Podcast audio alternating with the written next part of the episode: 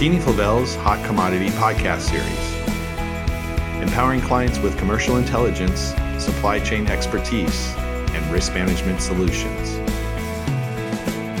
Good afternoon, everybody. My name is Mike Caughlan, President and CEO of McKeany Flavell, and today is January 12th, 2024, and welcome to our Hot Commodity Podcast series. It's a Holy WASDE day. Yes, it is, the first one of the year, and I'm joined by three guests. You know them.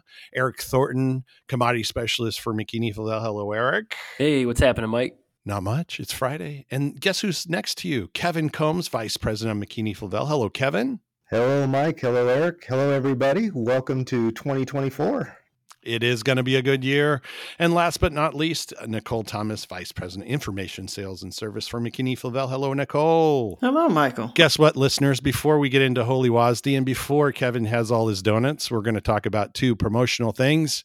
One, January 31st, 11 a.m. Pacific Standard Time, we're going to have our key ingredients webinar which those that have listened to it or watched it before know it's a great way to start the year and looking at these key ingredients and what could happen as we move forward through 2024. So go ahead and go to our website at mckeany-flavell.com to register starting next week. You can also register for guess what, everyone? Our spring market seminar, which is on April 17th at the La Meridian, Oak Brook, Illinois. The theme this year is movers and shakers, all the powerful influences and forces that are driving innovation in the commodity markets, from technology to sustainability to guess what? Opportunity. So go ahead and get onto our website next week and register for that spring market seminar. Okay, guys and gals, shall we dive into this WASDE report?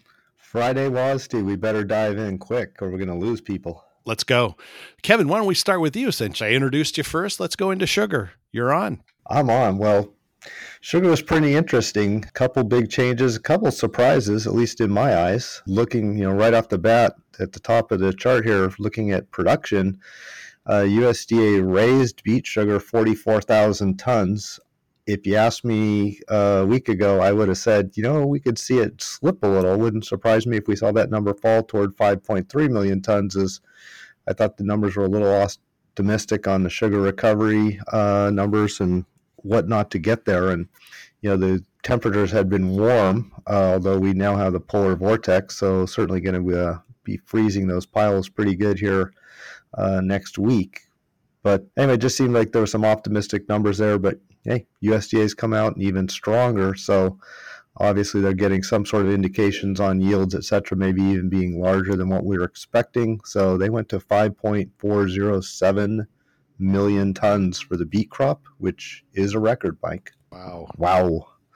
On the cane side, uh, kind of going along with some of the things uh, we've been hearing from some of the Louisiana growers, they raised production in Louisiana 105,000 tons. So that drought conditions we had this summer burning up the crop apparently are not uh, near as severe as we were expecting or the USDA was expecting, you know, just three months ago, and now you know we're just a little under 100,000 tons lower than last year's excellent crop in Louisiana at 1.904 million tons. So we ended up 148,000 tons higher on production. Will be great, you know, if we achieve those levels. Yeah, for sure. Imports, of course, uh, you know, that's going to be the name of the game this year as far as uh, following the markets and what's going on and how the USDA is going to address this because you know, fortunately, raw sugar supply is not as low as we thought with the higher production in Louisiana, but imports with Mexico situation and their second year of drought, you know, USDA is not raising their production numbers. In fact, went quite the contrary. They lowered their production number 267,000 tons, thus meaning they have a lot less sugar available to export to the United States. They're already kind of putting a number there below uh, what we needed to get to 13.5%. We were at 12.8% stocks to use last month. So, uh, with that lower production, uh, that means less sugar available for Mexico. But despite that 267,000 tons less, USDA uh, figured out how to come up with more sugar so Mexico could still meet most of their quota. And that's by raising their imports 225,000 tons to 511,000 metric tons. So it appears Mexico is going to be in the business of importing sugar uh, in order to uh, export to the United States. And hmm. just to make it even a little more interesting and confusing, the U.S. exports were raised an additional 60,000 tons. So our exports went from 100 to 160,000 tons. And, you know, just through the trade and hearing what's going on, particularly in IMMEX, a lot of that sugar is probably going from the U.S. to Mexico. Are you kidding me? So I guess that's why they call it trade, Mike. Yes, exactly. And there's a lot of interesting trades to be taking place. So putting that all uh, into place here, looking at stocks now with that higher production number and, and some of those changes in imports. Oh, I almost forgot the biggest import change high tier imports. We thought last month was strong at 465,000 tons. Not that it wasn't realistic given this shortage in raw sugar supplies and given what was going on in Mexico. But you know, the USDA uh, has stated that high tier imports were going to be an important source of supply for raw sugar, especially in these uh, current challenging markets. Well, they they went all in on that number. They raised it 110,000 tons to 575,000 tons now. So a lot of imports coming in, paying duties, and uh, will be uh, interesting to watch. But I think uh, I saw the numbers in this comment section in the Street report that we've already seen like 195,000 tons of that enter. So the increase was not based on speculation; it was based on pace. Yeah. Lots, uh, lots of things taking place. You know, stocks to use were back up to 13.7 percent, so uh, they got it back within range with these numbers. But uh, you know, I'd still say raw sugar supplies when you have 575,000 tons is still fairly precarious. So it'll be interesting to watch this year play out. Yeah, it should make for an interesting uh, colloquium as well as we uh, enter the end of end of February, and a lot of us are attending the colloquium. So uh, a lot of uh, discussions. Um, do you think it'll be different than uh, this last year? A lot of discussions, and I think the one thing that's going to be very similar to last year is sugar negotiations for uh, 2025 will probably be uh, hot and heavy and taking place at the colloquium this year. So, okay, another early start to negotiations. Okay, anything else on sugar, or we'll shift over to wheat. I could talk all day, but uh, I think we better move on. Let's do it. Uh, Eric, tell us what did they do on wheat? Is it a sea of red? Yeah, well, we had we had uh, three reports come out today for wheat. I'll cover the first two relatively quickly with the ending stocks number as of December first and the WASDE update. But the one that uh, people were most excited about was the winter wheat seedings report, kind of getting a feel for how many acres we planted last fall, what we could expect this spring and this summer for harvest. So again, I'll cover the first two relatively quickly. Really, you know, non-events. We had just talking about the WASDE report first. Only a small revision lower in our beginning stocks number for 23-24. Uh, USDA cited a little bit of massaging and, and correcting on consumption for Q3. So that was reflected in the uh, stocks number again falling just 12 million bushels. We also saw just a minor revision lower to seed demand falling 1 million bushels. So net net with everything else unchanged, here we are sitting at US stocks for 23 24 down 11 million bushels to now 648 million bushels. So again, really not too surprising there. There there were some more notable changes in the individual classes for wheat based on those consumption numbers.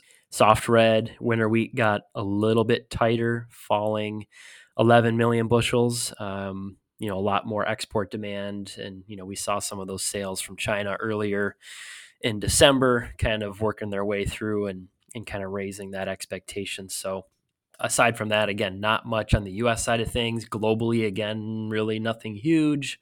Uh, some true ups we saw to production, I would say. You know, Black Sea, Ukraine, and Russia each were raised by 1 million metric tons. Uh, China was offset a little bit lower, so those kind of netted out unchanged. and a little bit of massaging to demand. So there we are looking at ending stocks up just 2 million tons to now 260 million tons for a projection. And the stocks report, you know, maybe a little bit better than the trade guess pre-report uh, was looking for December stocks on average to be about 1.39 billion bushels, and the report today came out at 1.41 billion bushels. So again, a little bit higher than expectations, a little bit more wheat on and off farm than than people expected. But again, really the big thing was was the acreage report, and I think most people were going into their guesses pre-report that is with a, a lower projection, uh, just taking into the account you know where prices fell throughout the fall and across all three wheat classes, and you know the the building optimism for much better conditions, higher harvested area. So, you know, we were expecting to see a decrease. And although I would say the decrease maybe came out a little bit, well, much below expectations when you think of it pre report, we were looking for a 1 million acre decrease versus a year ago at 35.7 million acres. And the report today came out uh, well below those projections at 34.4 million acres. So that's a decrease of 2.3 million year over year. And again, I don't think that is a a significant bullish driver or something to keep in mind moving forward because again, it was expected and you know even more valuable in in these numbers is again just understanding that the the number of harvested acres we should get this year should be much more improved than past years. So, you know, a 6% loss in planted area, yes, you know, bullish when comparing that in that regard. Uh, it's still, though, uh, higher than it was in 2022 by 2% up. So, uh, in that regards, again, still holding on to a decent amount of area. Uh, it broke out as follows about 24 million for hard red winter wheat, 5% decrease, uh, 6.86 million acres for soft red winter, 13% lower. That one probably a little bit below most people thought. And 3.54 million acres for white wheat, only a 5% loss there. Again, pretty much in line with expectations on that variety. But, you know, again, I think if you kind of look at these numbers, do some back of the napkin math, you know, if we kind of take that hard red winter wheat acre number, for example, at 24 million planted, and we use our 10 year average harvest rate, of 74%, we should expect to harvest about 17.7, maybe 18 million of those acres. Whereas you look at last year, we planted 25.7 million acres only to harvest 15.6 million acres or 61%. Again, the conditions much more improved last fall.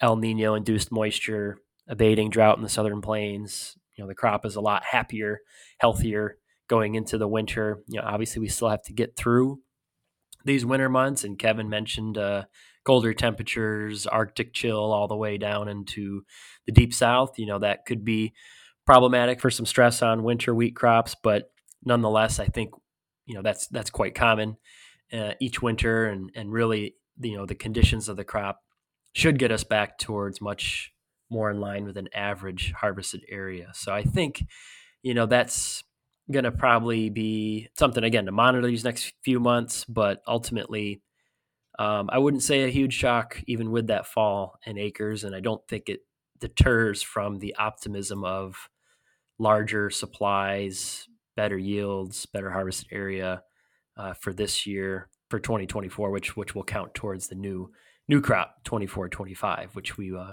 you know this is kind of that first building block to see how that balance sheet looks looks like. So with that, I'll I'll pause and throw it back over to you, Mike. Excellent. Great recap, Eric. Let's move on to corn and soybeans. Nicole, what surprises, if any, did they do today? Are we uh, are the Bears who we thought they were? Are the Bears first and that. foremost? Yeah. Go Steelers. no. And yes, I'm choosing No. violence because I know Eric's on mute and he can't say anything right now. Uh-huh. So I'm sure he'll give that back to me at the end of the podcast. But um, as far as uh, corn and, and soybeans are concerned, starting with corn, yes, there were some surprises, quite a few with the domestic uh, balance sheet. Uh, yes, we too saw a little bit of a drop in acreage from the December report. But what really was the attention grabber, as far as the US balance sheet is concerned, anyway, was the upward revision to yield, which, uh, come to find out, 177.3 bushels per acre. So that uh, boosted our production a bit. And now looking at 23 24 versus last year, uh, total production up 12.4%. So definitely good news there. Uh, we did see total uh, U.S. consumption uh, increase a bit as well. It went up about 75 million bushels from the December report, uh, putting that at 14.6, close to 14.6 billion bushels.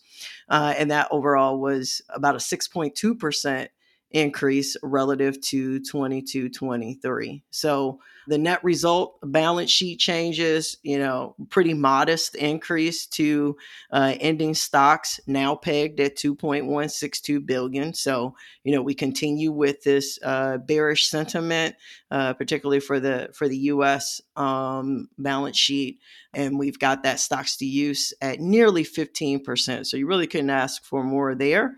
But arguably, the most drastic change in today's report was from the world balance sheet or the global balance sheet. We saw ending stocks increased by 10 million tons. How do we get a 10 million ton increase in one month in uh, ending stocks? Please tell. We got a revision to China's production higher by 12 million tons, now pegged at about 289 million tons for 23 24. So, as the market was uh, likely looking towards the numbers for Brazil and expecting changes there, which we did get, that was reduced by 2 million tons to 127. It was this Chinese number that uh, arguably got these uh, March futures trading for sub 450 a bushel today. Um, and this is even with an uh, expected uh, increase to global uh, consumption of a little over 4 million tons in 23 24. So our global stocks to use is now pegged at about 23%, up about a percentage point from last year. Uh, and then lastly, uh, just a quick comment about the grain stocks report that also came out today. Uh, and we saw storage at 12.2 billion bushels of, of corn inventory as of December 1st. So that was up about 13% year over year. So, again, reiterating that bearish sentiment. And uh, arguably a big component of that as well. We'll, we'll see uh, how it all plays out, but very interesting dynamic with the on farm storage versus the off farm storage. And we did note that on farm storage uh, or corn and storage is at a, a, little under 8 billion bushels, but that is up 16% from 2022. So, combination of that much better crop, but also uh, starts to make you wonder a bit about uh, how farmers are going to market corn this year, Mhm. especially with futures, you know, more or less uh, on a downtrend for the past what four months or so now. Yeah. Um, so we'll we'll see how that plays out in in basis. And uh, I will say though, the uh, demand side of things, at least as far as disappearance in that uh, first quarter was concerned, uh, it was a little stronger. Uh, with usage of a little over 4.5 billion bushels between SEP 1 and, and uh, the end of November, and that's up uh, a little under 8% year over year. So, uh, interesting dynamics uh, for the corn balance sheet. Now, uh, let's go over to soy. Uh, and there we saw a similar kind of trend with many of these with lower harvested area. Uh, but again, it did not matter because uh, for soy, we also saw the yields increased. In this case, we're now looking at uh, 50.6 bushels per acre. So we made it over 50. Now that that uh, obviously pushed production a little higher uh, to uh, about 4.165 billion, but we still have a bit of a, a marketing year decline from 22-23 uh, of about two and a half percent. But with that better production scenario and a uh, little change in the way of consumption, we now have ending stocks projected at 280 million bushels uh, and stocks to use at 6.7%. So, uh, in the domestic market, pretty good. On the global side of things, uh, soy stocks relatively flat with last month's report. Uh, today, those were pegged at 114.6 million tons for 23 24. Uh, USDA did also lower Brazilian production there. We've been talking about the, the weather impact, particularly for the first half or so of the season. Uh, and accordingly, they took that production number down by 4 million tons to 157. Still a little high relative to CONAB's uh, uh, projection at this point. Just this week, they released theirs uh, and they reduced it month to month by 5 million tons, uh, putting it at uh, a little over 155 million tons, which I think is fairly consistent with what you see from some of the private forecasters as well.